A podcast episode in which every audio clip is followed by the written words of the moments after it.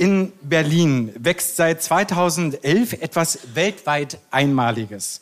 Juden, Christen und Muslime bauen gemeinsam ein Haus, unter dessen Dach sich eine Synagoge, eine Kirche und eine Moschee befinden. Ein Haus des Gebets und der interdisziplinären Lehre, ein Haus der Begegnung für ein Kennenlernen und den Austausch von Menschen unterschiedlichster Religionen. Ein Haus auch für die, die den Religionen fernstehen. Dieses Ganze ist eine Graswurzelinitiative von religiösen Gemeinschaften des Judentums, des Islam und der evangelischen Kirche in Berlin. Auf den Fundamenten der ehemaligen Petrikirche bauen sie ein Haus mit einer Synagoge, einer Kirche und einer Moschee unter einem Dach. Interreligiöser Dialog sollte zum Alltag gehören und regelmäßig ins Ohr gehen. Und so entstand die Idee zum Podcast. Die Judaistin Rebecca Rogowski, Maike Schöfer, eine evangelische Pfarrerin und Influencerin, sowie Kybra Dalkilic, eine islamische Theologin, sprechen über ihren Glauben, ihre Erfahrungen und ihre Wurzeln. Den dreien geht es um Religion aus dem Leben, nicht aus dem Lehrbuch. Der erste tri-religiöse Podcast mit drei Frauen in der deutschen Podcast-Landschaft ist meiner Meinung nach ein Applaus wert.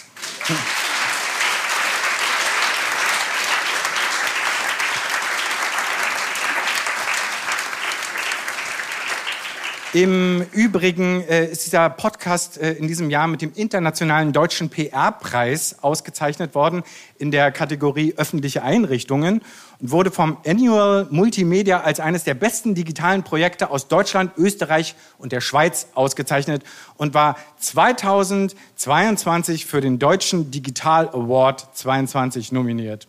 Nicht schlecht. Heute zum ersten Mal im Podcast anstelle von Rebecca Rogowski dabei ist Indra Bahai, die Bildungsbeauftragte des Berliner Forums der Religion. Auch zum allerersten Mal haben Sie die Möglichkeit, eine Aufnahme des House of One Podcasts live in Berlin zu erleben. Und zum ersten Mal findet sie in einem nicht religiösen Rahmen, also nicht auf einem Kirchentag oder auf Einladung einer muslimisch oder jüdischen Initiative statt. Religion prägt Kultur. Musik, Malerei, Dichtung, Architektur, Kleidung, selbst Speisen sind beeinflusst von Religionen und umgekehrt. Oft sind die äh, in Deutschland vor allem christlichen Einflüsse für uns so selbstverständlich, dass wir sie nicht einmal als religiös wahrnehmen. Gleichzeitig wird Religion heute so selbstverständlich, wie sie einmal war, auch in kulturellen Räumen oft bewusst vermieden. Deshalb ist heute das Thema wie viel Religion steckt in Kunst und Kultur? Begrüßen Sie mit uns die drei Damen hier auf unserer Bühne mit einem großen Applaus Michael Schöfer, Kybra Dalkilic und Indra Bahai.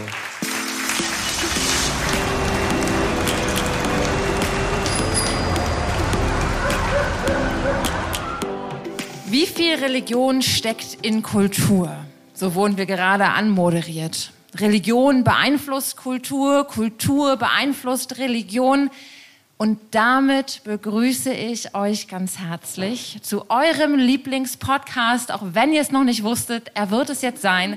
Herzlich willkommen zu 331, drei Frauen, drei Religionen, ein Thema, der interreligiöse Podcast des House of One. Und wir sitzen hier heute im Ballhaus Wedding im Rahmen des Kultursommerfestivals und damit ihr, die ihr gerade zuhört, an euren Geräten einen Eindruck bekommt, wie voll es hier ist, bekommt ihr jetzt einen fetten Applaus zu hören.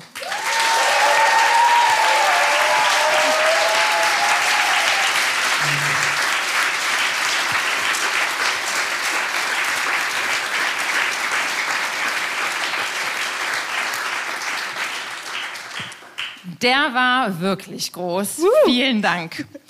Ihr da draußen, die ihr uns jetzt in Verzögerung hört, ihr hört unseren Podcast ja schon immer, ihr kennt das schon alles, ihr könnt bestimmt gleich ein bisschen vorskippen, denn wir müssen die Menschen, die jetzt hier sitzen, erstmal überhaupt mit hineinnehmen in unseren Podcast. Was wir so machen, warum und warum überhaupt heute Rebecca hier nicht sitzt, sondern unser ganz besonderer Special Guest Indra. Uh. Vielen Dank. Und so beginnen wir. Kybra, unser Podcast 331. Drei Frauen, drei Religionen, ein Thema. Warum heißt er so? Was machen wir? Worüber reden wir? Es handelt sich, glaube ich, um drei Frauen, die aus unterschiedlichen drei Religionen kommen und die über ein Thema sprechen.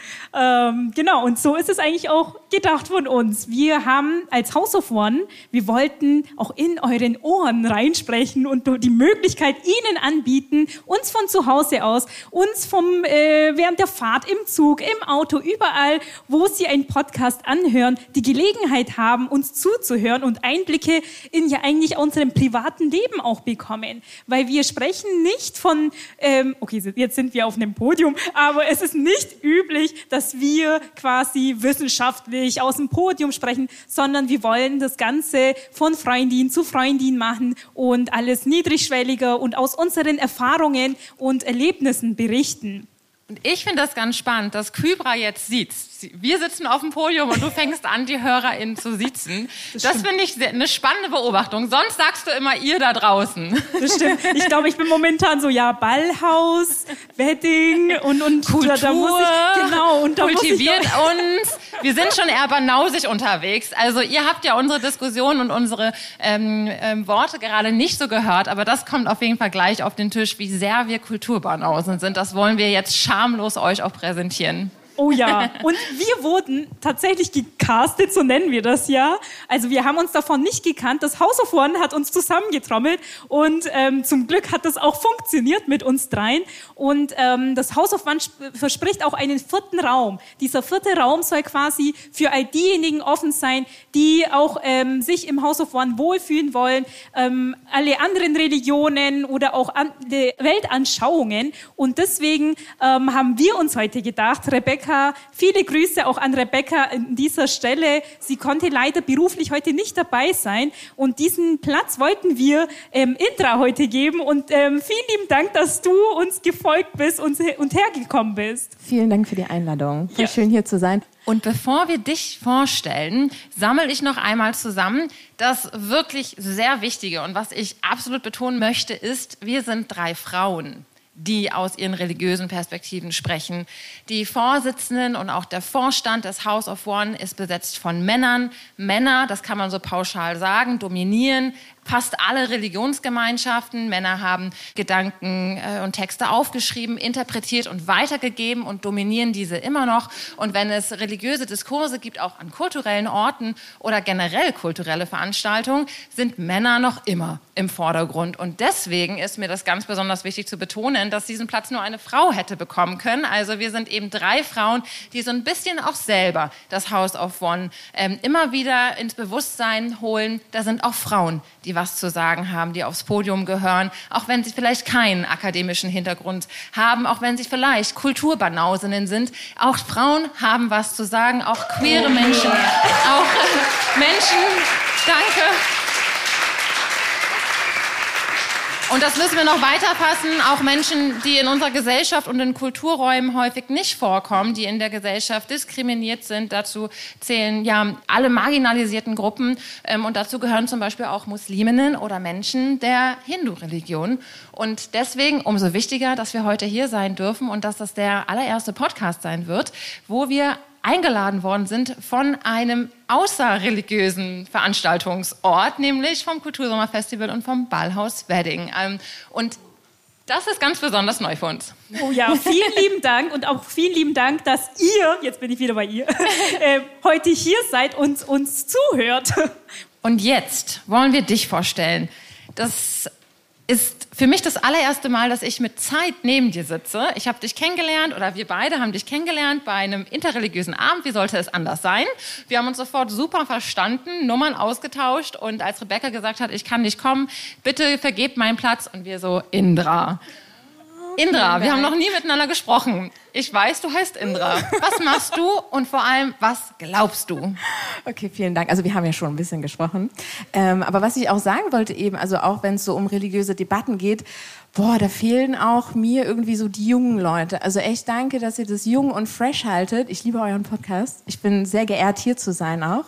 Ähm, ja, woran glaube ich? Also ich glaube an eine höhere Macht. Ich bin selber DDR sozialisiert, ähm, bin also gar nicht religiös aufgewachsen. Mein Papa kommt aus der Mongolei, meine Mutter aus Deutschland, aus der DDR.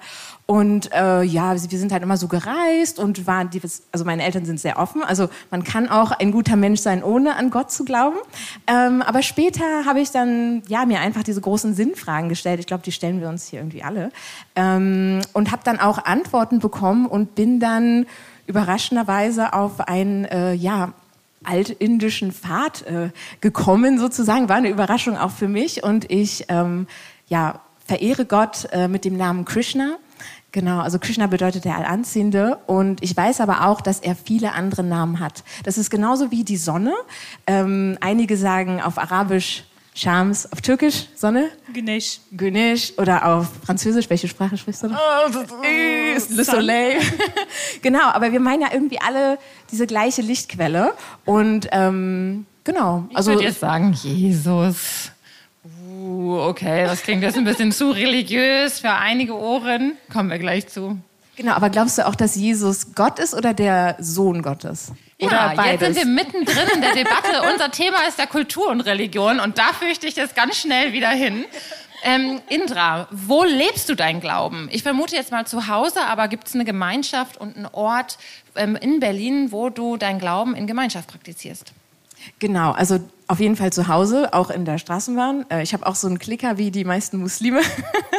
genau, weil wir chanten auch Klicker? so auf, wir, wir chanten so auf Gebetsketten.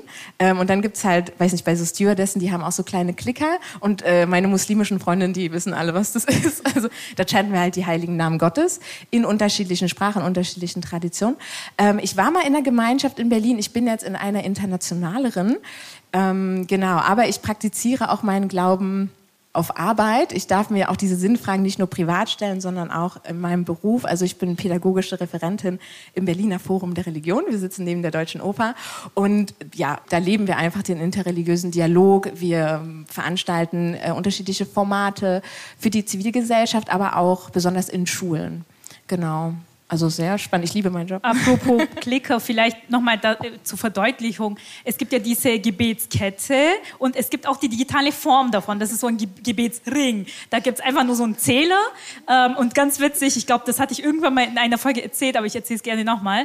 Ich war mal bei so einem Freizeitpark und ähm, da stand so ein ja, ähm, ähm Mensch, der beauftragt war, die Menschen zu zählen. Und der hatte diesen ähm, Gebetsring, würde ich sagen. Und ich dachte, ah, der betet beim Arbeiten und ähm, drückt immer drauf, immer wenn er äh, Gottesandenken macht. Und dann ähm, sind wir eben eingestiegen, die Runde haben wir gemacht. Und irgendwann ist mir aufgefallen, oh, er betet nicht, er zählt die Menschen. Also man kann es auch für andere Zwecke benutzen, falls er passiert. Also äh, Religion überall, ja, aber muss nicht unbedingt ein religiöses Symbol, kann auch unterschiedliche ähm, Bedeutungen haben oder man kann es unterschiedlich benutzen. Das geht auch. Ja, interessant, aber dass du schon mit dieser Brille auch darauf guckst, wie sehr wir eigentlich so in unserer eigenen Bubble sind, ist sehr interessant. Ja. Und du hast ja auch irgendwie auch vorher schon gesagt, wir haben nämlich schon vorher gesprochen, dass du ähm, irgendwie ja, so Befindlichkeiten mhm. hast, wenn du dich halt in öffentlichen Räumen über dein Innerstes mhm. öffnest. Genau. Wie fühlst richtig. du dich gerade? Wie seid ihr gerade hier? Also ich ähm, gebe euch mal einen Einblick. Ich bin ziemlich nervös. Wenn ich äh, so in, die, in das Publikum gucke, könnte ich mir vorstellen, dass die meisten irgendwie christlich sozialisiert sind. Vielleicht sind ganz, ganz viele davon mal in der Kirche gewesen und ausgetreten oder sie feiern noch Heiligabend, ähm, ähm, Gottesdienst in der Kirche. Ich weiß es nicht, vermute ich mal.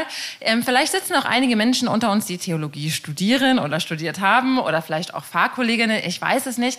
Und wenn ich auf einem Podium sitze, dann ähm, geht's mir, dann habe ich so ein, ähm, dann habe ich Angst, dass ich nicht bewähre und dass ich nicht abliefer und dass ich nicht leiste, weil ich bin jung, ich bin eine Frau, ich bin Pfarrerin geworden, nicht auf dem klassischen Weg. Ich habe nicht Theologie an der Universität studiert, sondern Religionspädagogik an der Hochschule.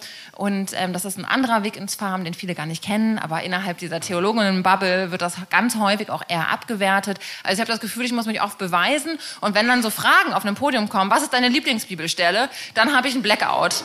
Weil ich denke, ich muss jetzt was ganz Kluges sagen. Frag mich jetzt nicht. Ich habe eine. Ich muss was ganz Kluges sagen. Und dann habe ich diesen Performance-Druck.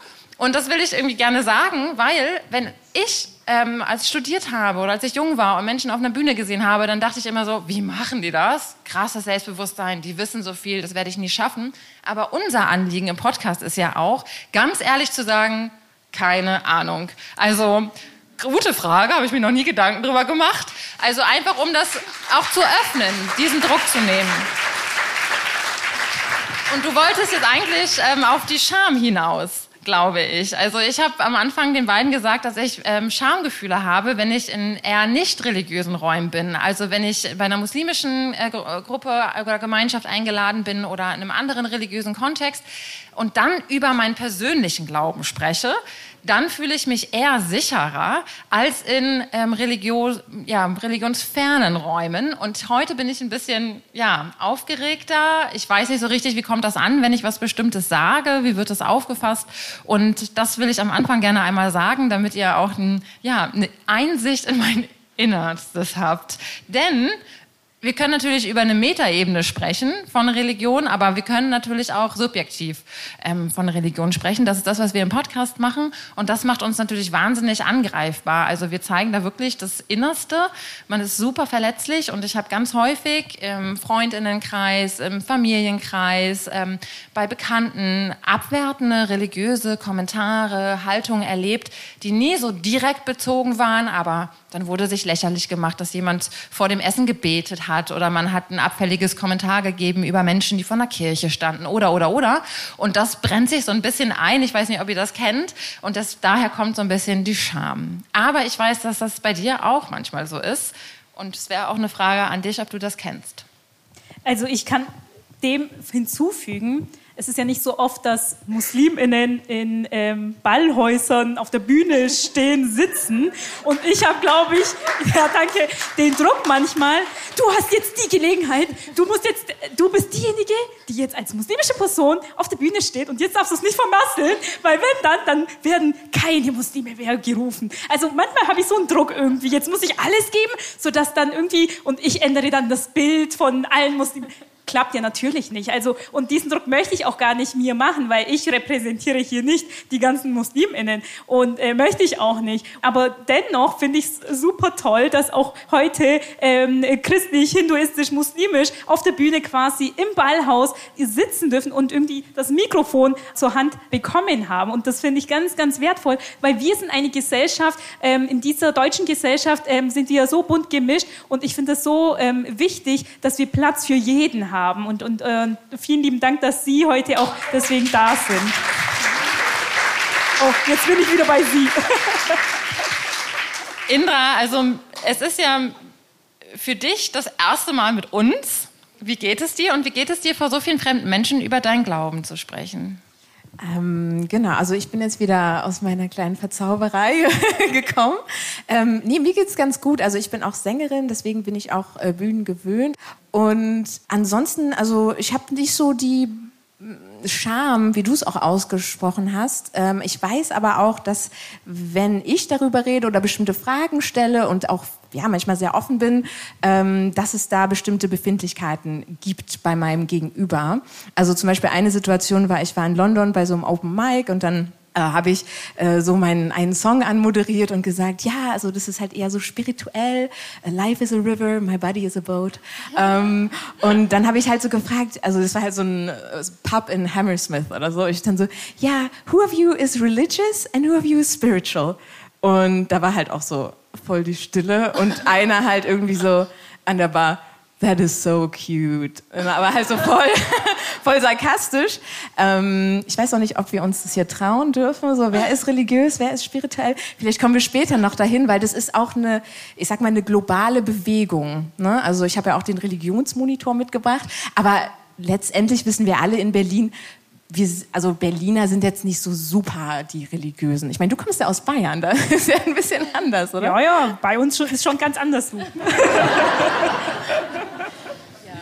ähm, wenn es wenn es eine Kultur gibt, die die Gesellschaft hier sehr geprägt hat, dann ist es auf jeden Fall das Christentum gewesen. Also unsere Gesellschaft ist noch durchzogen, wir können es nicht leugnen, vom Christentum, von biblischer, christlicher Symbolik, Kunst, Musik, ähm, dass sich alles auch gegenseitig befruchtet und äh, bewegt hat. Wie geht's euch beiden? Also angefangen bei einer Sieben-Tage-Woche. Ähm, es geht über zu, man ist bei einem klassischen Konzert, du arbeitest neben der Oper, es werden dann rauf und runter wahrscheinlich Stücke gespielt, die beeinflusst sind ähm, von biblischen Geschichten und so weiter. Wie geht es euch, wenn ihr ins Museum geht und ihr seht nacheinander ähm, Malereien der verschiedenen Jahrhunderte, die biblische Motive und Geschichten aufgreifen? Wir wissen, es kommt ja auch viel im Koran vor, wir haben viel doppelt, auch in der Tora. Aber genau, wie geht es euch, wenn ihr Kultur erlebt und die christlich geprägt ist und so dominant, also Stichwort Dominanz? Kultur, Dominanzreligion? Ich, ich meine, ich kenne es ja nicht anders. Ich bin ja hier geboren und aufgewachsen. Aber wo ich mich dann erwische, ist, wenn ich in muslimischen Ländern, also in, in der Türkei, in, in ähm, vielen muslimischen Ländern war ich gar nicht. in der Türkei, in der Türkei und in der Türkei. Ähm, ja, Alhambra, so ein bisschen Südspanien kann man vielleicht auch dazu zählen. Ähm, und die islamische Kunst dann sehe ich, oh, das gibt's auch, das ist ja sehr spannend. Oder wir haben ja hier in Berlin das Pergamon-Museum. Und, und da finde ich, da entdecke ich immer wieder, oh, das ist ja super spannend, auch für mich mal ähm, eine ja, muslimische Kunst, islamische Kunst zu sehen. Und da habe ich halt eben gemerkt, dass ich das auch vermisse. Weil ähm, ich sage nicht, dass irgendwie überall immer islamische Kunst dazugehören muss oder immer vorhanden sein muss. Geht ja nicht. Aber dass es überhaupt auch sichtbar ist, dass die Musliminnen auch sichtbar werden, das ist mir, glaube ich, ganz, ganz wichtig. Einfach auch zu sehen, ja, ich bin nicht zum ersten Mal als erste muslimische Person in Deutschland hier. Deswegen, ähm, also es sind über Generationen und ähm, deswegen finde ich das ganz toll, wenn ich auch natürlich aus meiner eigenen ähm, Religionsgemeinde oder Kultur eben auch was ähm, zu sehen bekomme. Ja, spannend. Also sowieso spannender Abend, spannendes Thema. Ähm, es wäre natürlich super interessant auch zu hören, ne, von dem Publikum zu hören. Äh, also vielleicht kleine Triggerwarnung, aber wir reden über Religion, also genau. Ähm, also ich als Hindu äh, würde mir sogar wünschen, dass neben dem christlichen Glockenläuten der Myrsin ausruft. Also ich habe in Istanbul auch Erasmus gemacht. Ich habe es geliebt. Ich habe es einfach wirklich geliebt. Und ich war jetzt auch ähm, im Urlaub. Ich war im äh, Vatikan. Wir haben da eine interreligiöse Jugendfahrt gemacht. Super spannend. Und ähm, ja, also ich bin da einfach berührt. Äh, in der Sixtinischen Kapelle zu stehen. Und also ich hatte da auf jeden Fall meine Momente und ich kann das eher wertschätzen, ähm, weiß aber auch, dass für den interreligiösen Dialog, dass es da einfach eine bestimmte ja, Horizont Erweiterung geben muss in deinem Inneren sozusagen, dass du erstmal auch über ähm, deine eigenen kleinen Ländergrenzen hinaus guckst. Und ich, ich, ich nehme es eigentlich als Bereicherung wahr und nicht als ähm, Bedrohung. Aber ich weiß, dass einige Leute das auch als ne, das eher ja. negativ konnotieren. Also beides. Ja. Gutes Beispiel mit dem Glockenläuten. Da würde ich noch mal einwerfen wollen, dass die Kirchen immer noch sehr viele Privilegien genießen gegenüber anderen Religionsgemeinschaften. Und ich meine, dass es ganz wichtig ist, das spreche ich jetzt pauschal für meine Kirche, sich dessen wirklich bewusst zu werden. Und ich meine, dass interreligiöser Dialog und ein Zusammenleben geschehen kann, wenn man diese Privilegien abgibt und teilt. Wir haben so viele Kirchen, so viele Immobilien, ähm, so viel Personal und Strukturen, was wir teilen können mit Religionsgemeinschaften, die das nicht haben. Ich finde das wichtig als Zeichen ähm, der Zusammenarbeit, der Wertschätzung, des Respektes, sich das ja zu vergewissern und nicht den interreligiösen Dialog zu sich zu holen.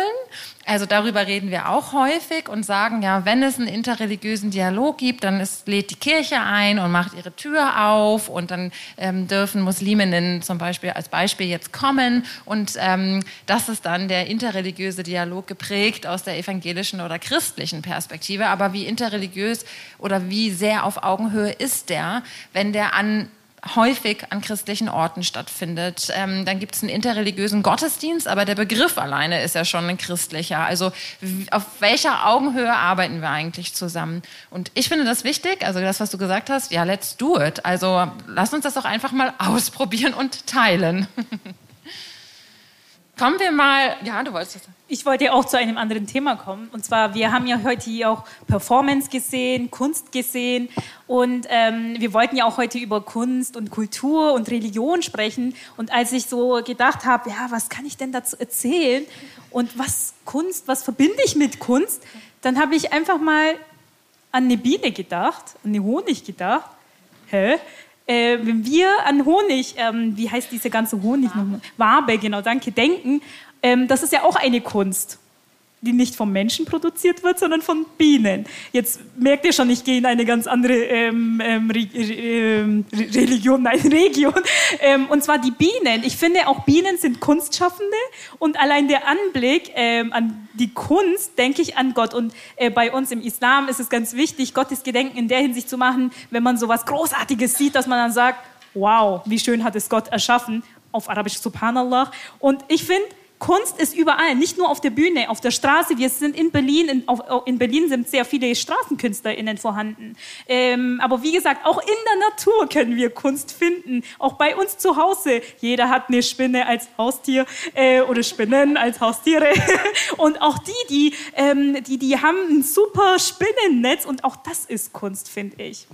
Ich würde also oder mh, mm, als ich die Performance gesehen habe, also die Zeichnung, ähm, die Performance, ähm, das Diabolo-Spiel, da habe ich gesagt und auch die ähm, MusikerInnen ganz am Anfang, da dachte ich, was mich, was Religion und Kunst und Kulturschaffende verbindet, ist, glaube ich, die Hingabe und die Kreativität. Und wenn ich daran denke, woher sammle ich und woher schöpfe ich meine Kreativität, meine Kraft, mein Mut, Impulse und so weiter, dann ist das, ähm, ja, ist die Religion, ist Gott die Quelle, aus der ich das schöpfe und aus der das kommt und der ich mich dann auch hingebe. Und daran musste ich eben denken, als ich die MusikerInnen und KünstlerInnen gesehen habe. Das war jetzt meine Interpretation dessen. Sie haben bestimmt was ganz anderes zu erzählen, aber ähm, ich habe da die Hingabe und die Leidenschaft gesehen. Und das war für mich so eine Überschneidung der beiden Bereiche, die sich sicherlich, also es gibt natürlich MusikerInnen, die auch einen religiösen Hintergrund Hintergrund haben und das da verweben, aber nicht nur. Und ich meine, das ist vielleicht eine ähnliche, ja, Quelle oder ähnlicher Bereich hin zum Licht, wie du es beschrieben hast, ähm, was sich da gegenseitig befruchtet. Ja, es gibt ja auch den Ausdruck ein gottgegebenes Talent. Genau. Also meine Auffassung eigentlich ist auch, dass jede Person auf jeden Fall spirituell ist. Wie spirituell bewusst ist nochmal eine andere Frage. Aber dass wir alle auch so eine religiöse Ader in uns haben. Also danke, dass du die Musik ansprichst, weil das ist ja auch, ähm, ja, das kann man manchmal gar nicht in Worte fassen, die Gefühle, die dann äh, in einem aufblühen. Genau. Die Musik ist ja Teil der Religion auch. Also in der Musik verarbeiten wir zum Beispiel Gebet, Hingabe, Anrufung, Klage. Wenn ich an die Psalmen denke, zum Beispiel in der Bibel, das sind zum größten Teil auch Lieder gewesen, die gesungen worden sind. Wenn ich an die Liturgie, also an den Ablauf denke im Gottesdienst, ist das immer ein Hin und Her zwischen Gesang und Wort, zwischen Liturgin und ähm, Gemeinde und Gott, würde ich dazu ähm, sagen. Und auch die Stille die gehört für mich auch zur Kunst und zur Kultur, die Stille, der Ausdruck. Ähm, und ich meine, und so ist auch eine christliche Auffassung und Teil des christlichen Glaubenshorizontes, dass die Stille auch in Gott liegt. Willst du über deinen Lieblingspop-Song reden? Religiösen Popsong? Yes, come on. Ich? Ihr beide. Ja. Du hast eine Liste davon. Genau, also, ja, wenn wir dabei nur Musik sind. Ähm, es gibt unglaublich viele Musikstücke, Lieder, die inspiriert sind von christlichen Inhalten. Und ich habe tatsächlich mal eine Spotify-Playlist gemacht, die heißt God Songs. Da könnt ihr auch folgen, die ist öffentlich. Dafür wollte ich gar keine Werbung machen, aber ähm, mir ist da mal aufgefallen, wie viel das ist und wie krass. Und das geht ja los bei wahrscheinlich wahrscheinlich kennt das jede von euch, Madonna, Like a Prayer, geht über zu dem irgendwie gerade sehr gefeierten Song von Sam Smith ähm, und Kim Petras, Unholy, also überall begegnet uns auch in der Popmusik ähm, und auch darüber hinaus, auch in der Rockmusik und so weiter. Rap. Ähm, genau. Ähm, die Religion und vor allem auch das Christentum. Ähm, ich habe unglaublich viele Lieder, die ich liebe. Ich kann auch noch weitergehen zu Mode und Fashion. Das ist auch so ein Ding, was ich habe. Aber ich wollte euch fragen, wie ist das bei euch? Also ähm, habt ihr auch Lieblingssongs, die religiös geprägt sind in, in Verbindung zu eurer Religion? Also ich habe nicht so viele, ähm, obwohl ähm, es gibt sehr viele, die nicht jetzt auf Deutsch unbedingt, aber auf Arabisch, auf Türkisch ähm, ähm, vorhanden sind. Aber auf Deutsch kann ich euch eins empfehlen von, das ist von einem jüdischen Rapper. Ähm, das ist nicht nur über Islam, aber es ist über, ja, interreligiös würde ich sogar sagen, von Ben Salamo. Und ähm, er beschreibt da, er singt oder er rappt da eben über ähm, Jesus, Moses, äh, Mohammed und er vergleicht die Religion mit einer Hand. Er sagt, so wie die fünf Finger ähm, zu der Hand gehören, gehören auch die unterschiedlichen Religionen, ähm, beziehungsweise hier die monotheistischen wahrscheinlich, ähm, äh, zur selben Quelle und ähm, er rappt da auch eben, dass er quasi für, ähm, dafür ist, dass man ähm, Raum ähm, für alle Religionen geben soll und, und nicht nur auf der eigenen behagen soll. Und genau, ich, ich finde, das ist so eine coole Message und wenn man dann zuhört und es ist auch Rap, dann fühlt man sich auch ein bisschen cooler. Ähm, ich weiß nicht, wenn ihr Auto fährt, ihr, ich weiß, jeder kennt das Gefühl, wenn man im Auto ist und ein Rap-Song und dann rutscht man so ein bisschen bei meinem Sessel runter und irgendwie geht der Arm auch irgendwie komischer ans Lenkrad und vielleicht Fenster ein bisschen runter. Ich weiß nicht, was passiert, aber ja. Ist das hier die öffentliche Beichte? ja. So läuft das bei uns. Wo, wo ist die große Kette? ja, ich komme vom Ghetto. Nein, komme ich nicht.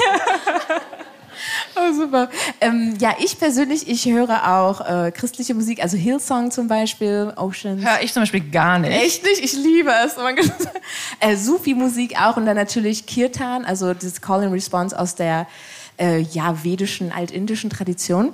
Ähm, aber auch, also das meinte ich vorhin mit der Brille und, und du hast gesagt, ah, der Klickermann, der hat, äh, der hat gebetet, so, alle beten, die beten wahrscheinlich auch gerade alles. Das ist interessant, diese Brille, weil du kannst ja auch ganz, ich sag mal, profane, weltliche Liebessongs nehmen, aber die kannst du, also in deinem Herzen kannst du die auf jeden Fall umwidmen. Ähm, aber andere, andere coole Songs und auch KünstlerInnen, die ich selber sehr mag, ist einmal Matondo, der kommt aus Berlin, der macht auch interreligiöse Rap-Workshops und so weiter. Äh, und dann gibt es natürlich noch Namika. Genau, also Lieblingsmensch, sagt euch allen was. Ja. Und sie hat auch einen anderen Song, der heißt Alles, was zählt. Und sie redet nicht über eine höhere Macht, aber dieser Song, mhm. der ist so gut. Okay. Kennt ihr den? Alles, Nein. nee, müsst ihr euch auch, das Video ist sehr schön. Okay. Also ja. mir fällt gerade auf, dass wenn es so christliche Musik gibt, dass die sehr oft sehr schnell cringe wird und ich mich ein bisschen dafür schäme und das Gefühl habe, dass ganz viele so Kirche wahrnehmen. Also, okay, da hat sich jetzt ein Pfarrer als Rapper verkleidet und rappt seine Predigt und alle so, nein. Süßer Versuch.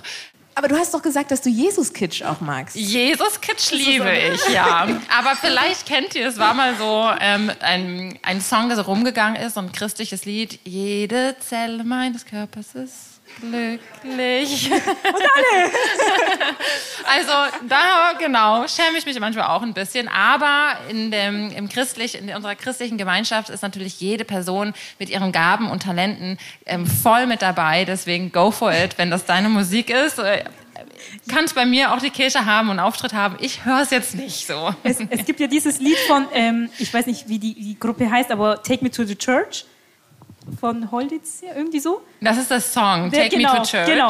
Und die, ja, die, die Oder Take That. Nee, Take Me to the Church. Und jedes Mal, wenn ich das anhöre, denke ich mir, wenn ich das jetzt so sage und das jemand hört, kommt das ein bisschen komisch über eine muslimisch sichtbare Person. Take me to the church und dann geht's so weiter. Äh, okay, hier, komm mit. Das, das, das ist irgendwie ein bisschen, ja. Wir kommen von unserem Thema ab und weil wir nicht in unserem Podcaststudio sitzen, sondern auf einer Bühne, kommen wir mal zurück zum Thema Kultur und Religion ja. und in ähm, gewissem Horizont ist das ja auch Teil dessen. Mir begegnet an Kulturorten, wenn Christentum und Kirche irgendwie vorkommen, eher eine kirchenkritische Haltung. Ich weiß nicht, wie, weiß nicht, wie ihr das erlebt, ob das jetzt total subjektiv ist und ich da eh schon so drauf fokussiert bin, dass ich das immer so wahrnehme. Aber wenn ich das erlebe, dann eher eine sehr kirchenkritische Haltung. Wenn KünstlerInnen, ähm, MusikerInnen, Kulturschaffende Religion oder speziell jetzt Kirche und Christentum nehmen, ähm, dann als eine sehr provokative und kritische Auseinandersetzung damit. Und ich kann Kritik voll verstehen an meiner Kirche. Ich glaube, ich bin so zu 100 Prozent vorne mit dabei, wenn es darum geht, meine eigene Religion auch zu kritisieren und dabei auch zu verändern. Also ich verstehe sehr viel Kritik, aber ich finde das auch einseitig weil ich es jedes Mal bedauere, wo sind jetzt die christlichen KünstlerInnen oder die Personen, die sich vielleicht tiefer mit der Religion oder mit meinem Glauben auseinandergesetzt haben, denn häufig bleibt es so an der Oberfläche, ähm, dass kritisiert wird, ich weiß nicht, ähm, ja, alle Christinnen ähm, glauben daran, dass sie ähm, keinen Sex haben dürfen, bevor sie verheiratet sind und das ist ja wirklich so etwas, was es in einigen ähm, Konfessionen natürlich gibt, aber natürlich nicht in allen.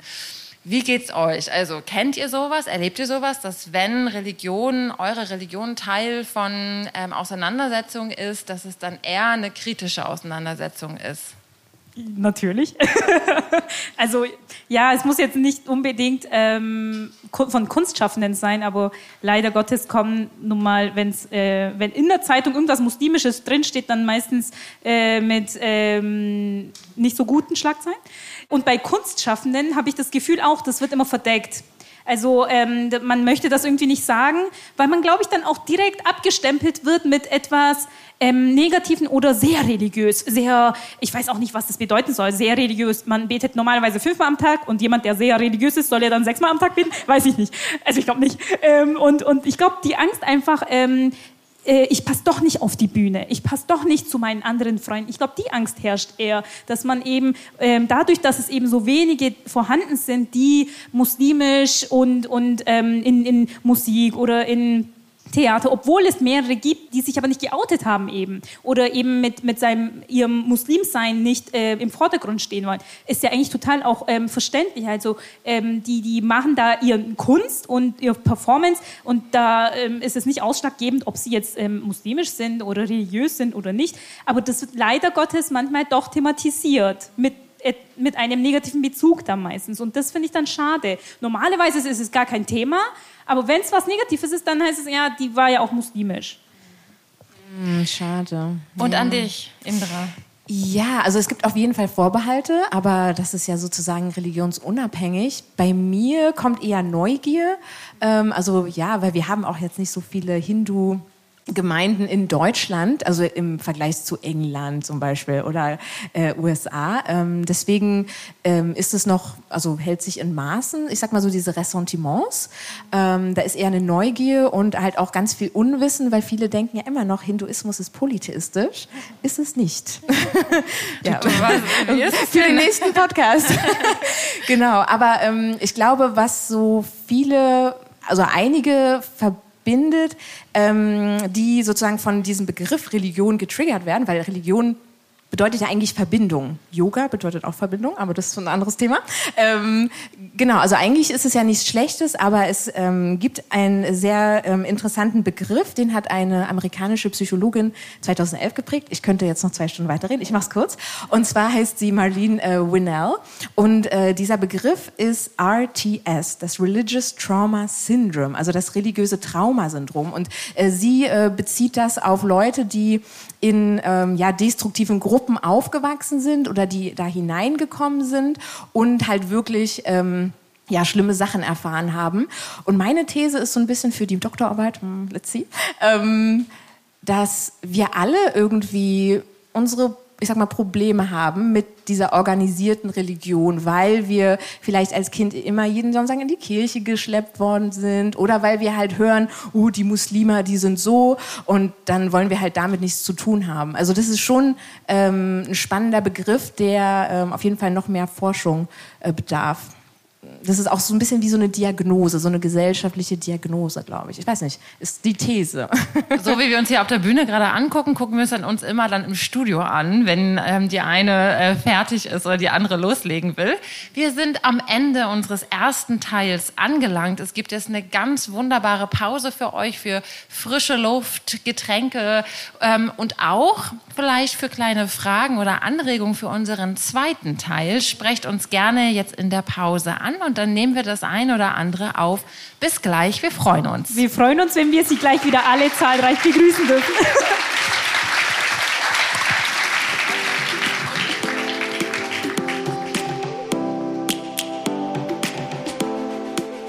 Jetzt geht es weiter. Wir steigen wieder ein. Kultur und Religion ist heute das Thema. Ich frage mich, äh, was hat das Ballhaus Wedding damit zu tun? Warum kommen unsere muslimischen Nachbarn trotz Einladung nicht ins Ballhaus Wedding, obwohl hier zum Beispiel türkische Künstler auftreten oder es, äh, oder es insgesamt ein multikultureller Ort ist? Das ist tatsächlich eine Frage, die mir so ein bisschen auf der Seele brennt. Aber ich gebe einfach mal das Mikrofon ab und sage Bühne frei für den zweiten Teil des Podcasts.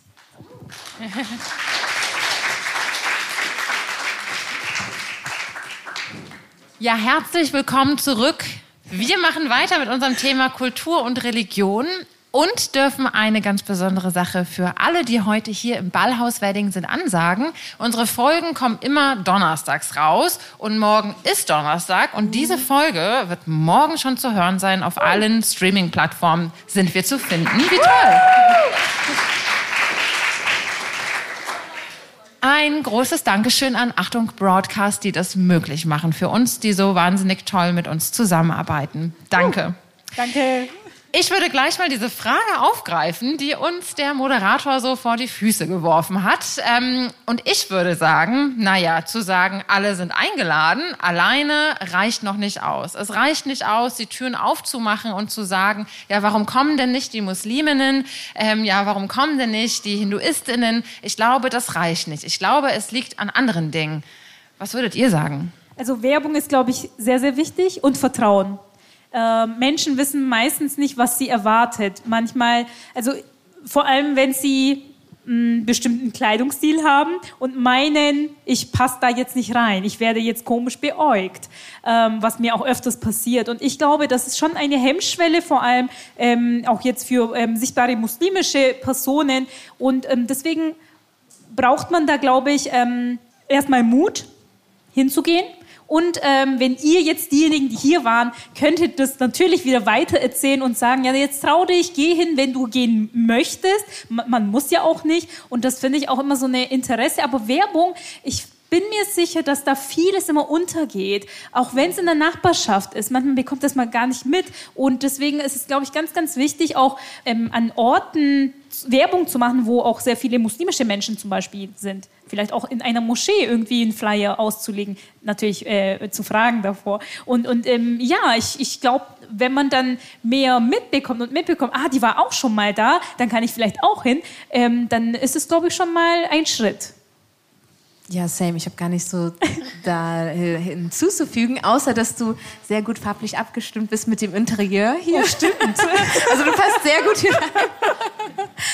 Genau. Wenn ich an äh, Orte gehe, an denen vordergründig äh, Männer meiner Religionsgemeinschaft anzutreffen sind, oder wenn ich an Orte gehe, an denen eher nicht christliche Menschen sind oder nicht religiöse Menschen sind, und ich sitze auf einer Bühne wie jetzt, trage ich sehr gerne Collarhemd. Das tragen häufig eher ähm, katholische Priester, aber das ist vor allem so in meiner Bubble, also unter jungen Theologinnen und Fahrpersonen, vor allem von Frauen und queeren Personen, wird es gerne und immer häufiger getragen, weil, ihr könnt es euch sicherlich vorstellen, aber wenn ich jetzt hier auf der Bühne sitzen würde mit drei Pfarrern oder ähm, katholischen Priestern, dann würde die Diskussion anders ablaufen und ich, mir ist es schon sehr häufig passiert, dass mir das ein oder andere Mal dann das Wort umgedreht wurde oder ich wurde nicht ganz so ernst genommen oder ich sollte dann nochmal die Getränke holen ähm, oder wurde gar nicht erst auf die Bühne eingeladen, weil ich bin ein bisschen zu progressiv, passt da nicht rein, so sieht eine Christin nicht aus und schon gar nicht eine Pfarrerin und so. Ähm, deswegen trage ich das gerne. Ich habe es auch in meinem Beutel, aber es war so unglaublich heiß. Und ich habe das Privileg, dass ich es mir aussuchen kann. Ihr beide aber nicht. Also man verbindet mit eurer Kleidung auch Religion und Kultur. oder? Ja, also, also ich trage diesen Punkt jeden Tag. ähm, Mach's aber auch gerne, weil ich dann darüber ins Gespräch komme. Warum trage ich den? Ja, das ist ein Energiepunkt und sozusagen, wenn ich den auftrage, dieser Bindi, dann versuche ich mich daran zu erinnern, eine spirituelle Sicht sozusagen zu kultivieren und Leute nicht als ihren Körper wahrzunehmen, sondern als die spirituelle Seele, die da im, im Fahrzeug lebt. Was natürlich äh, ist, ein, ist, eine Reise auf jeden Fall. Ähm, aber bei dir ist es wahrscheinlich noch krasser, oder nicht? Ja. Also ich finde, ich muss den Gedanken auch nochmal laut sagen. Ich finde es auch spannend oder witzig. Ich habe ja mein Master im Fach Religion und Kultur studiert. Eigentlich bin ich hier genau richtig. Ähm, und äh, wenn wir Kultur, wir sagen, wir sprechen ja die ganze Zeit von Kultur, Kunst, Religion, aber Kultur ist ja auch nicht unbedingt immer Religion. Und ähm, das ist zum Beispiel auch ein, ein, das ist ganz, ganz, da muss man ganz vorsichtig sein manchmal. Ähm, meine Eltern kommen aus der Türkei, also habe ich auch sehr viel mit der türkischen Kultur sehr ähm, viel mit dazu zu tun. Und islamische, ähm, das islamische Leben hat sich in der, im türkischen Gebiet natürlich auch fest verankert. Also ist da auch vieles ineinander. Manchmal ist die Kultur, aber nicht die Religion. Also manchmal machen wir Sachen, die nicht religiös bedingt sind, aber viele können das auch gar nicht unterscheiden und sagen, weil es einfach leichter ist oder überzeugender, das ist die Religion.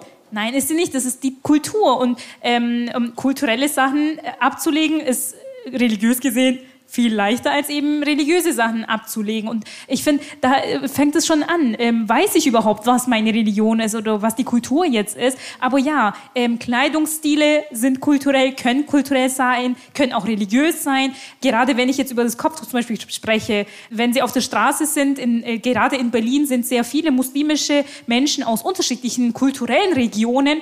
Und so wie ich das Kopftuch so anhab, ähm, merkt man meistens, okay, eher türkischen Raum. Es gibt auch sehr viele Frauen, wo man direkt ähm, merken kann, eher indonesisch oder ähm, aus der Iran, aus dem Irak und ähm, sogar auf dem Podium können sie, also nicht jetzt wie ich, sondern also Modepodium ähm, sehen, dass da Frauen mit Kopftuch sind, Versage zum Beispiel. Und da finde ich es jetzt wieder ganz spannend, wenn Frauen Kopftücher haben, aber nicht langärmig, dann ist es Mode. Aber wenn ich langärmig und lang, äh, lange Hose habe und Kopftuch, dann ist es auf einmal, mh, hm, das ist ähm, zurückgeblieben, das gehört nicht zu Deutschland, das habe ich wohl schon mal ähm, gesagt bekommen, deswegen kann ich das so sagen. Ähm, ja, mir hatte mal eine Frau gesagt, ja, du kannst dein Kopftuch tragen, aber bitte nicht in Deutschland, das ist ein Zeichen von Zurückgebliebenheit.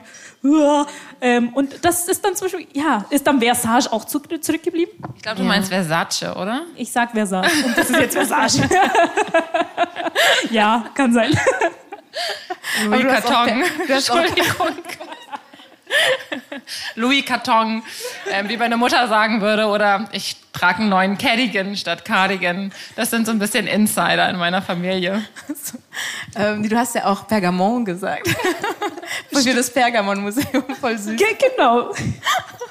ähm, genau, also ich trage ja selber kein Kopftuch, aber was wollte ich eben sagen? Äh, okay, ich habe gerade so einen kleinen. Äh, Wenn ihr Riss. mehr hören wollt zum Thema Glaube und Fashion, Religion und Mode, wir haben dazu eine ganz eigene Folge aufgenommen. Scrollt einfach mal ein bisschen weiter runter. Wir haben, glaube ich, schon über 50 Folgen ähm, voll und eine davon dreht sich nur um das Thema Religion und Mode und da erfahrt ihr alles rauf und runter von liturgischer Kleidung zu religiöser Kleidung zu Nichtkleidung. Das könnt ihr euch da warm in die Ohren zaubern. Mhm, das ist jetzt nicht zurückgekommen, aber ich wollte noch darauf eingehen, äh, was ihr so uns in der Pause mitgegeben habt. Wir haben ja gefragt, so hey, vielleicht habt ihr auch Anregungen. Und ja, die hattet ihr. Und zwar einmal Gott und Geld. Sehr spannendes Thema, vielleicht für einen anderen Podcast. Ähm, ein junger Mann hat einfach nur gesagt Islam. Findet ihr interessant? Okay, greifen wir auf. Und dann aber auch ähm, die Meldung, mehr über Popkultur zu reden. Also auch KünstlerInnen äh, zu erwähnen, die jetzt auch vor kurzem zum Beispiel gestorben sind und die innerhalb von ihrer öffentlichen Karriere konvertiert sind. Also zum Beispiel Sinead O'Connor. Ich werde immer mit Sinead O'Connor verglichen, weil ich mir die Haare abrasiert habe. Alle sprechen mich darauf an. Hast du an sie gedacht auch? Nein, ich habe an mich gedacht, um ehrlich zu sein. Weil sie ist ja dann zum Islam auch konvertiert. Also sie hat ja auch eine Reise hinter sich. Ähm, ansonsten Tina Turner ist ja auch gestorben. Sie war, wisst ihr das? Sie war Buddhistin, genau. Ähm, George Harrison, wer war von den Beatles? Er war Hare Krishna, also auch ähm, aus der Hindu-Religion. Genau, und äh, das finde ich auch nochmal spannend, weil wir haben ja vorhin auch äh, über Rap geredet zum Beispiel und da haben wir Kanye West zum Beispiel oder na gut, Justin Bieber ist vielleicht nicht Rap, aber das sind so Leute, ähm, die einfach so eine bestimmte Größe haben und die sich das irgendwie leisten können, berühmt und gefeiert und religiös zu sein. Mohammed Ali wird zum Beispiel auch sehr oft im muslimischen Raum ähm, benannt. Ja. Ja. Was ich jetzt noch sagen wollte zu Kultur. Ich finde auch, dass die Architektur immer so eine große Rolle spielt. Und ähm, ich weiß nicht, viele waren wahrscheinlich schon mal in Dresden oder in Potsdam. Und ähm, als ich vor ein paar Jahren in Dresden war, ähm, sind wir mit einer Freundin gelaufen und dann haben wir ein moscheeartiges Gebäude gesehen und ich dachte mir, hä, das google ich jetzt mal, ist das jetzt eine Moschee, können wir da hingehen? Und dann habe ich gegoogelt und das ist keine Moschee, das ist eine ehemalige Zigarettenfabrik die aber so ausschaut mit einer Minarette ähm, äh, wie eine Moschee. Die wurde extra so gebaut im äh, 1907, ähm, da, weil damals war es verboten, in der Innenstadt von Dresden ähm, Fabriken zu bauen, die so ausschauen wie Fabriken. Und dann hatten die tolle Idee, Jenice war die ähm, ähm, ähm, Zigarettenfabrik ähm, und, und die hatten die Idee, ja, äh, die Zigaretten sind, ähm, haben auch so einen orientalischen Namen, Salam Aleikum.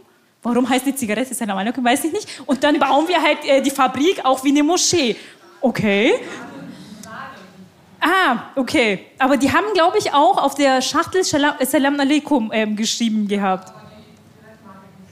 Salem. Okay, danke schön. Ja, aber trotzdem ähm, echt ähm, komisch, dass wir das als Gebäude haben. Oder auch in Potsdam, da habe ich gelebt, ähm, ja. noch im letzten Jahr. Und auch dort gibt es ein Gebäude, das sieht aus wie eine kleine, süße ja. Moschee, ist aber, glaube ich, ein Wasserpumpwerk. Genau, da sehe ich schon das Nicken. Hier sitzen viele Menschen, die sich Kultur angucken und besser Bescheid wissen als ich. Das ist auch gut, dass es das gibt. Und da gibt es, glaube ich, eine ganz ähnliche Geschichte Das dazu. ist echt irreführend, weil ich kenne manche Moscheen, die wirklich eine Minarette haben wollen, bekommen die Genehmigung nicht, aber dann bekommen so Dampfmaschinenhäuser die Genehmigung für eine Minarette. Das ist dann auch ein bisschen komisch. Ja. Also die Religion beeinflusst die Architektur, die Religion beeinflusst aber auch unsere Feiertage und unsere Traditionen. Und meine Frage, also ich kenne die Antwort von Rebecca, aber ich frage euch beide jetzt mal, Weihnachten ist einfach sehr präsent wenn Weihnachten ist. Es fängt wahrscheinlich schon im Herbst an, dass man in den Supermärkten irgendwelche Speisen kaufen kann, die mit Engeln oder dem Weihnachtsmann verziert sind. Ähm, Kerzen, Kränze, ähm, Duft von gebrannten Mandeln und so weiter liegt in der Luft. Die Weihnachtsmärkte öffnen. Also man kann sich dessen nicht entziehen. Weihnachten, Adventszeit ist einfach super präsent. Und alle Menschen wünschen sich dann, ja, frohe Weihnachten und wo feierst du und wie feierst du? Wie ist das für euch? Es hat sich gewandelt. Ich feiere Weihnachten immer noch, aber auf eine andere Art und Weise. Nicht so ähm, konsumlastig, auf jeden Fall wie in meiner Kindheit, wo ich sieben äh, Wunschlisten geschrieben habe. ähm, genau, also da war das halt auch eher was Kulturelles weil, wie gesagt, meine Eltern in, also in sozialistischen Ländern sozialisiert hatten damit ja nichts am Hut, Religion, Opium für das Volk etc. Und jetzt, seitdem ich selber sozusagen zum Glauben gekommen bin und äh, Jesus auch sehr mag, äh, ist es für mich eher so ein Fest der Einkehr und es sieht so aus, dass ich auf YouTube äh, Jesus-Cartoons mir angucke. Und halt auch so, ähm, also im englischsprachigen Bereich auf jeden Fall auch so diese, diese Sing-Along-Songs mir anhöre und halt, wie war das damals? Und äh, da sind echt schöne Sachen dabei. Ähm, ja, Genau, und ich, also zu Ostern war ich jetzt auch im, im Dom, da gibt's ja dann diese, also Karfreitag, diese Messe und da bin ich dann auch mitgelaufen und ich fand es sehr berührend. Genau, ja. Ich war, glaube ich, immer sauer, warum der Weihnachtsmann bei uns nicht vorbeigeschaut hat, obwohl ich doch immer so brav war. Und ähm, ja, das war schon immer so. Vor allem ich, dadurch, dass ich aus Bayern komme, wir haben halt mit St. Martin schon angefangen, im Kindergarten ähm, nachzuspielen und Brot zu teilen und vom ähm, vom, vom wie heißt vom Mantel, ähm, genau, danke, ähm, ein Stück dem Bettler zu geben, etc. Aber ähm, ja, äh, meine deutschen, also nicht muslimischen Freunde haben dann immer gesagt, Kybra, das ist immer unfair. Bei deinen Feiertagen darfst du dir Urlaub nehmen und unsere Feiertage darfst du auch äh, frei haben. Ja, ich kann nichts dafür. Da ist halt allgemein frei, aber dann ist halt eben manchmal schade gewesen tatsächlich, dass ich dann mir bei meinen eigenen Feiertagen ähm, manchmal doch in die Schule musste, weil wir eine Prüfung hatten. Das war dann quasi, ja, das ist dann so. Die Schulen regeln das jetzt momentan, glaube ich, ein bisschen besser, dass die dann auch äh, mehr Rücksicht haben und ähm, schauen, ob jetzt ein großes äh, religiöses Fest ansteht, dann eher lieber die Prüfungen nicht. Aber wenn eine Abiturprüfung dasteht und wie viele wahrscheinlich wissen, Ramadan wandelt immer, da kann man nicht sagen, okay, dann lassen wir jetzt diesmal Abitur ähm, ähm, eine Woche, einen Monat später machen. Das ist dann, glaube ich, ein bisschen schwierig. Dann, ähm, also bei meiner Zeit, Abiturzeit, war es tatsächlich so, dass ich dann gefastet habe und in die Abiturprüfung rein. Ähm, und ich bin sehr stolz auf mich. Jetzt, ähm, ja, Applaus. Yeah, Jetzt haben wir euch beide, die gesagt haben, dass sie in einem gewissen Maße auch Weihnachten irgendwie feiern. Aber ich finde es ganz wichtig, immer zu sagen, dass nicht alle Menschen Weihnachten feiern, ähm, sondern bei ihrer Religion bleiben oder vielleicht auch schwierige Erfahrungen haben, dass nicht alle Menschen Menschen haben, mit denen sie feiern können.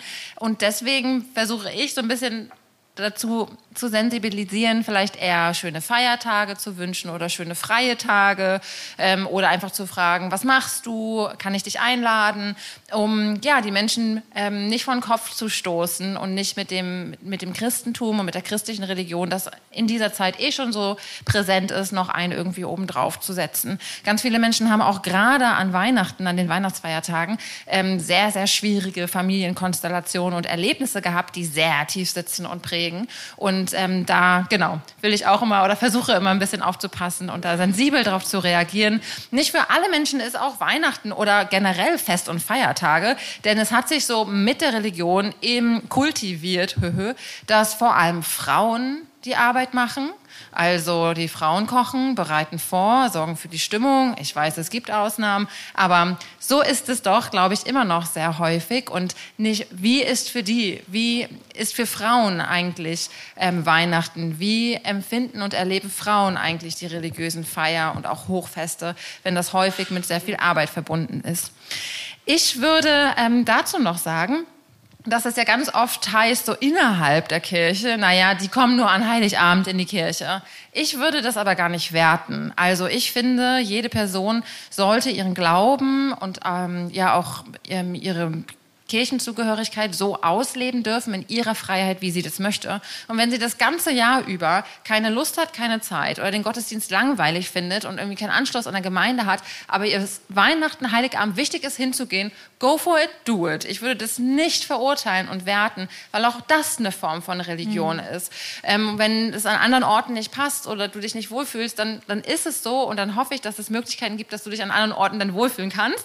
Aber ich würde das nicht verurteilen, weil das ist ganz häufig so, diese, dieses Gefühl, was von kirchlichen Leuten ähm, Menschen gegenübergebracht wird, die nicht so häufig dort sind. Ja, du bist nicht da, du kommst ja sonst nie, du gehörst nicht richtig dazu. Und ich würde immer sagen, nimm dir, was du brauchst von dem Christentum, von der Kirche. Wenn es dir gut tut, dann ist es gut für dich. Das ich finde, ich würde nicht sagen, du darfst dir das jetzt nicht nehmen, weil du nicht religiös bist. Mhm. Und ich finde, gerade an Heiligabend wird es so deutlich, wie Religion und Kultur auch ineinander übergegangen sind, mhm. wie sich das äh, Weihnachtsfest für viele zu einem Familienfest entwickelt mhm. hat und sie gar nicht mehr Heiligabend in, die, in, den Gottesdienst gehen oder in die Kirche, aber vielleicht, ich weiß nicht, ähm, klassische, ähm, ja, mhm. christlich inspirierte Musik hören oder sich eine Geschichte vorlesen oder, oder, oder, oder einfach nur zusammen feiern und ein traditionelles äh, Gericht essen. Auch das ist ja eine Form, die uns zeigt, wie Religion die Kultur beeinflusst hat. Und ich würde das nicht verurteilen, sondern immer sagen, feier das so, wenn du Lust hast, so zu feiern. Nimm dir, was du brauchst. Auf jeden Fall. Das schließt, finde ich, auch die vorherige Frage, warum die Menschen nicht kommen. Ja. Das ist, also, mh, mm, jede Mimik, jede Gestik, jede Aussage, die ich tätige, ähm, berührt vielleicht die Person oder ähm, wirft sie zurück. Ähm, das ist egal, ob das jetzt eine Kirche ist, eine Moschee, ein Tempel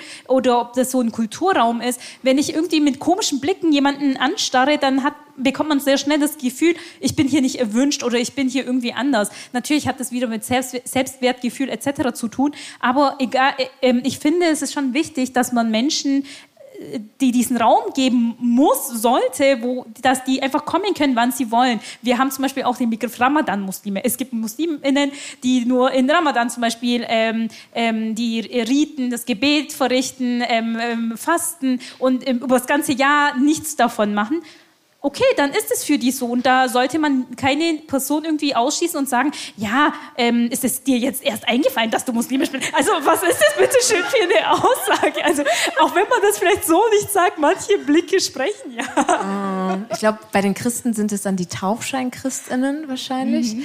Ähm, genau. Oder also die, die zu den die, ähm, Lebens ähm, Riten kommen, also zu Taufe, Hochzeit, Beerdigung. Mhm, mh. Was mir da kommt, ist so eine Studie, ich weiß auch nicht genau von welcher Uni und so weiter, aber das war äh, sehr überraschend für mich, vielleicht muss ich nochmal nachrecherchieren, aber da wurde festgestellt, dass religiöse Menschen viel mehr, ähm, wie heißt es, judgmental sind, also viel mehr Vorurteile? Vorurteile haben und viel mehr so werten als nicht religiöse Menschen. Und das Interessante, also eigentlich denkt man ja, oh, Mitgefühl und so weiter. Ähm, aber die, die Erklärung in dieser Studie war auch, ähm, dass sozusagen, wenn du ein religiöses äh, System hast in deinem Leben und auch bestimmte Schubladen, gut, schlecht, ne, diese ganzen Moralvorstellungen, äh, die ja auch ne, ihren, ihren Platz haben, äh, dass du dann halt leichter dazu verführt wirst, die Person dann da rein. Und dich dann da und und ne? das ist ganz interessant, weil eigentlich denkt man ja auch religiöse Menschen, die sollten halt äh, eigentlich noch toleranter sein als sogenannte äh, nicht religiöse und äh, das bringt mich vielleicht ganz kurz zum Religionsmonitor, weil ähm, im Forum, also Berliner Forum, werden wir auch gefragt, ja, wie viele BerlinerInnen glauben denn? Äh, wir könnten natürlich hier auch so eine kleine Umfrage machen, aber machen wir nicht. ähm, aber das ist generell schwierig zu sagen, weil du natürlich, du hast die großen äh, christlichen Kirchen, die, äh, also wie heißt es, so eine Membership Card ausstellen. Also wir haben keine Mitgliedsausweise, das haben wir nicht. Die muss man auch nicht zeigen, wenn man in die Kirche kommen möchte. Aber man muss zum Beispiel zahlen und das wird ja vermerkt. Äh, bei den Muslimen äh, genau wird es nicht vermerkt und dann bei den anderen Religionsgemeinschaften auch nicht. Und generell ist halt auch die Antwort auf, bist du ein religiöser Mensch, tagesformabhängig, ganz super individuell. Deswegen auch diese Studien, oh ja, es gibt acht Prozent Muslime in Berlin immer mit äh, Samthandschuhen anfassen. Weil das ist sehr individuell und auch in dem Religionsmonitor, der jetzt rausgekommen ist von der Bertelsmann Stiftung, da wird auch gesagt, dass sich äh, Religion und, und diese religiöse Praxis viel mehr individualisiert. Also dass Leute halt sagen, nee, ich bin nicht religiös, ich will mit dem ganzen Kram nichts zu tun haben, aber ich bin spirituell. Boah, vielleicht resoniert das ja mit einigen hier. In solchen Momenten, wo Menschen das aussprechen oder in sich entdecken, ähm, sind es manchmal genau solche Momente. Man möchte die Liebe feiern oder muss Abschied nehmen, verarbeitet Tod oder Trauer oder ein neuer Mensch ist zur Familie hinzugekommen. Und ich erlebe das häufig, dass ich Anfragen bekomme von eher kirchenfern oder äh, auch ausgetretenen Menschen oder ja, Christinnen, die einfach ähm, nur noch, also den Glauben nicht praktizieren, die dann in diesen Lebenssituationen mich kontaktieren, auf mich zukommen und ja, eine religiöse, geistliche Begleitung auch und christliches Ritual wünschen. Und ich merke vor allem ähm, bei Hochzeiten, bei Beerdigungen, wie eingetaktet und eingewöhnt und welcher ähm, die Abläufe, wie die Bestandteil unserer Kultur hier geworden sind. Wenn ich ähm, in ähm, weltliche oder nicht religiöse äh, Bestattungsinstitute schaue, dann ähm, bedienen sie sich häufig, das meine ich nicht wertend, den eingeübten christlichen Ablauf von Bestattungen, Beerdigungen. Und daran merke ich, dass ähm, das so ein eingeübtes Ritual ist, was wir ähm, so weitergetragen haben von Generation zu Generation. Also wir haben diese Form, die es da gibt, zum Beispiel ganz konkret in Beerdigung, einfach erprobt. Wir wissen, dass ein, ähm, also dass, dass wenn wir sehen, wie der Sarg hinabgelassen wird oder die Urne und wir werfen etwas Letztes hinein, dass dann unsere Gesten für unsere Worte sprechen, dass ähm, die Tränen ähm, kommen können, ohne ähm, etwas sagen zu müssen, dass diese alten biblischen Texte, die ich irgendwie gar nicht verstehe oder das, was da gesagt gesagt wird für mich, das ausdrückt vielleicht in dem Moment, was wir fühlen, dass die äh, für uns reden und dass die Menschen an den gleichen Orten schon standen, vor Generationen, vor Jahrhunderten und die gleichen Texte geredet haben und die gleichen Gebete gesprochen haben. Also das ist dann so ein kollektives Gedächtnis, was sich eingeprägt hat in diesem Kulturkreis. Nicht bei allen Menschen, also es gibt ja auch muslimische ähm, ähm, und islamische Bestattungen oder auch hinduistische, da wäre es bestimmt auch nochmal ganz spannend, äh, in dieses Feld dann in die Unterschiede Unterschiede zu schauen, aber ähm, so erlebe ich das in der Häufigkeit und würde da auch immer zu ermutigen, du musst dich nicht schämen oder Angst haben, da, ähm, dich diesen Ritualen oder ja, dich in den Momenten in diese Rituale hineinfallen zu lassen, denn genau dafür sind sie da. Sie sind erprobt für dich und gegangen und ähm, äh, weitergetragen worden für genau diese Momente. Und wenn ähm, Gott dann nicht zur Sprache kommen soll, weil du nicht an den christlichen Gott glaubst, das nicht Teil deiner Religion ist, dann kannst du trotzdem diesen Weg mitgehen. Ja. Kultur ist ja auch wandelbar. Also deswegen gehe ich da vollkommen mit und, und ähm, es muss immer nicht konstant bleiben. Es kann sich auch ändern. Ähm, hier verwende ich natürlich Kultur nicht parallel zur Religion. Das ist, das ist ein Unterschied. Ähm, aber das, ich meinte ja vorhin, meine Eltern kommen aus der Türkei und natürlich, ich als ähm, Deutschlandgebürtige habe sowohl die türkische als auch die deutsche Kultur äh, mir angeeignet und danach entsteht was ganz Neues. Und ähm, dieses, diese neue Kultur, die teilen sehr viele ähm, Kinder aus der dritten Generation äh, mit mir. Die sind dann, also wenn wir dann in der Türkei sind bei meinen Verwandten, dann merken die, hä? Du bist eben nicht so ganz wie ich oder wie wir. Und wenn wir hier sind, dann merkt man das auch. Du bist eben nicht ganz so wie wir.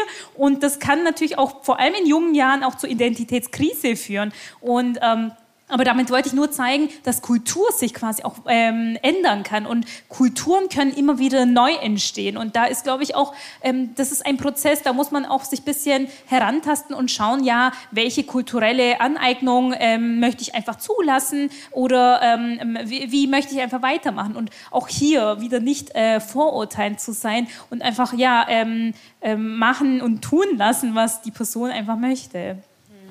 Ja, ich glaube auch besonders Berlin ist wirklich, also ne, eine offene, tolle Stadt. Aber ich selber ähm, habe auch in vielen Ländern gewohnt und wollte eigentlich aus Deutschland weg, eben wie, wegen dieser Identitätskrise auch, weil ich bin ja nicht deutsch und ich werde nicht so gelesen und so weiter. Ähm, und dann wurde mir natürlich ganz oft äh, erwidert, Berlin ist doch so toll. Und jetzt ähm, sehe ich das auch mit ganz anderen Augen, weil hier Leute wirklich ähm, auf diesen Selbstfindungstrip gehen können. Den können sie natürlich auch woanders auf der Welt machen. Aber hier hier sehe ich das nochmal speziell. So, und ich glaube, das hat auch was mit der Berliner Geschichte zu tun, weil ähm, äh, das ist schon so, dass hier auch viel Heilung geschehen darf, also mit Ost und West zum Beispiel. Und ich glaube, da ähm, finden sich ja auch sehr spezielle Menschen, die sozusagen, also ich sag mal so, das Kollektive heilen, aber auch sich selber heilen und, und sich selber entdecken und hier auch eine Freiheit finden, wo sie sein dürfen in all ihrer Craziness. So. Wenn ich sage, dass ich nicht kirchlich und christlich aufgewachsen bin, dann ist es immer halb gelogen. Also ich komme nicht aus dem ähm, christlichen Haushalt. Meine Eltern haben mich taufen lassen, aber haben das, den christlichen Glauben nicht praktiziert. Und trotzdem bin ich ja christlich, in der christlichen Kultur aufgewachsen. Also mir sind ja alle Feiertage nicht neu oder fremd gewesen, sondern ich habe sie immer irgendwie unbewusst mitbegangen. Natürlich wusste ich, als ich angefangen habe zu studieren, ähm, nur kannte ich nur eine biblische Geschichte in der Bibel. Das war die die Weihnachtsgeschichte. Ich kannte sonst ehrlich gesagt nichts. Du saß da neben den ganzen ähm, Kindern aus den Pfarrhaushalten, die da ihre ähm, ganzen Sticky Notes an ihren Bibeln hatten. Und ich kam da mit diesem ungelesenen Stück an und war auch so, und alle so, was macht sie hier? Aber well, ähm, jetzt ist es ein bisschen anders. Du hast die Religion ja später entdeckt für dich. Ich würde auch sagen, auch ich habe sie später entdeckt, aber hatte ja nicht so einen Kaltstart oder Neustart wie du. Genau, ich sag immer, ich habe im letzten Leben schon angefangen gehabt. genau. Ähm, und ich finde es sehr schön, weil ich kann halt auch Leute verstehen, die mit Religion gar nichts zu tun haben wollen. Weil für mich war das damals ähm, auch so, ja, ich mag zwar Gospelmusik und an der Ostsee haben wir auch immer äh, Gos also Gospel in, in der Kirche und so mitgemacht. Ähm, aber wenn dann Leute auch so bei irgendwie Oscar-Nominierungen und so weiter dann gesagt haben, First of all, I like to thank God. Ich dann so, ach, come on. So, also ich hatte damit halt gar keine ähm, Verbindung und ähm, aber ich auch nicht. Ne? Du also auch nicht. Christin. Für mich ist das absolut fremd. Ich also, ja. okay, krass. aber, aber warte, warte ganz kurz. Also Kuba, du hast ja auch äh, den Master in Kultur und Religion gemacht an einer, an einer theologischen von der HU. Und das habe ich auch gemacht, aber ich war äh, ganz kurz nur da, weil dann hatte ich einen Burnout. Ähm, und das Interessante ist, dass mich diese Themen schon interessiert haben. Also ich habe auch Vipassana gemacht. Ich war auch ja auf dem buddhistischen Pfad so ein bisschen. Ähm, aber dann brauchte es doch sozusagen meinen Kopf gegen die Wand, äh, dass ich mich öffnere für höheres Wissen. Also ich sage auch immer, so ein Breakdown ist Breaking Open. Ähm, und zum Beispiel in dem heiligen Buch der Hindus, also in der Bhagavad Gita, dem Gesang des Göttlichen, da ist nämlich auch gerade diese Thematik an, an erster Stelle. Da hast du nämlich zwei Personen. Einmal hast du Krishna, Gott, und dann hast du Arjuna, den Kämpfer, der will aber nicht kämpfen und der steht aber auf dem Schlachtfeld. Und ist eigentlich einem Nervenzusammenbruch nahe, ist auf seinen Knien und sagt so, ja, Gott, du weißt, ich bin ein guter Mensch, bitte hilf mir. Und ähm, das ist, glaube ich, also bei mir war das halt auch so, dass ich erst ja sozusagen auch demütig werden musste. Und ich weiß nicht, wo das schöne Waschweib ist, aber sie kann gerne mein Herz haben, weil äh, auf dem Pfad, wo wir auch sind, äh, das ist so der Pfad der Herzreinigung auch, dass wir uns halt von diesen ganzen Lasten befreien und dann letztendlich mit einem äh, reinen Herzen zurück kehren. Kübra will auch was sagen, aber ich bin schneller. Also wir kennen uns schon so gut, wir spüren das schon. Jetzt würde es spannend werden, weil ich würde dir jetzt voll widersprechen. Also ich würde sagen, ich hatte keinen Breakdown und mich hat Religion trotzdem gecatcht. Jetzt würde es spannend werden, aber jetzt sind wir am Ende der Zeit und jetzt hören wir auf. Aber es geht ja weiter mit vielleicht Musik für die Seele. Und bevor wir ganz aufhören, möchte ich zwei Sachen noch sagen.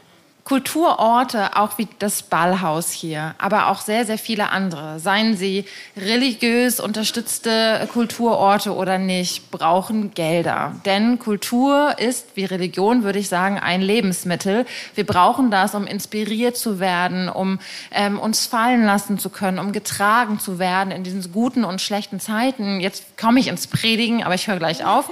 Also wir brauchen das und das ist ein bisschen wie im Gottesdienst, dass man am Ende auf Geld hinweist. Also Gott und Geld. Also Kulturorte brauchen unsere Unterstützung und auch der Ort wie das House of One kann nur unterstützt und finanziert werden, überhaupt gebaut werden, wenn es genug SpenderInnen gibt und immer wieder auch an das House of One gedacht wird. Also wir würden uns freuen, wenn ihr könnt, auch unserem Projekt, dessen Teil wir sind, zu unterstützen. Und wenn ihr Lust habt, mehr von uns zu haben, mich könnt ihr mit dem House of One nächste Woche am 31. August treffen, denn dort wird in der Parochialkirche dem House of One der Friedenspreis verliehen. Also ein, das könnte sogar ein Applaus wert sein, wie ich finde. Genau. Bist du da auch? Ah, und bist du da auch? Wir checken gerade ab, ob wir auch am Freitagmorgen alle beim Friedensgebet sind. Und wenn man so interreligiös ist wie wir, dann kennt man sich auch so ein bisschen. Also Indra und mich, Kybra weiß es noch nicht, aber Indra und mich könnt ihr am äh, Freitag früh um 10 Uhr am Brandenburger Tor zum interreligiösen Friedensgebet treffen und genau, mit uns September. beten. Oder und viel mehr auf Spotify, YouTube, überall, wo es einen Podcast zum Hören gibt. Danke, dass du gekommen bist, dass du uns dein Ohr gegeben hast. Danke, dass du gekommen bist, uns dein Herz geschenkt hast. Abonnier doch unseren Podcast, hör dir alle Folgen durch, wenn du Lust und äh, Spaß bekommen hast. Wenn es Fragen gibt, frag uns jetzt noch, wir sind hier. Schreib uns über unsere E-Mail-Adresse und Kybra kann dir am besten aufsagen. 331 podcast at house-of-one.de Danke und bis bald. Tschüss. Vielen Dank. Punkt .org.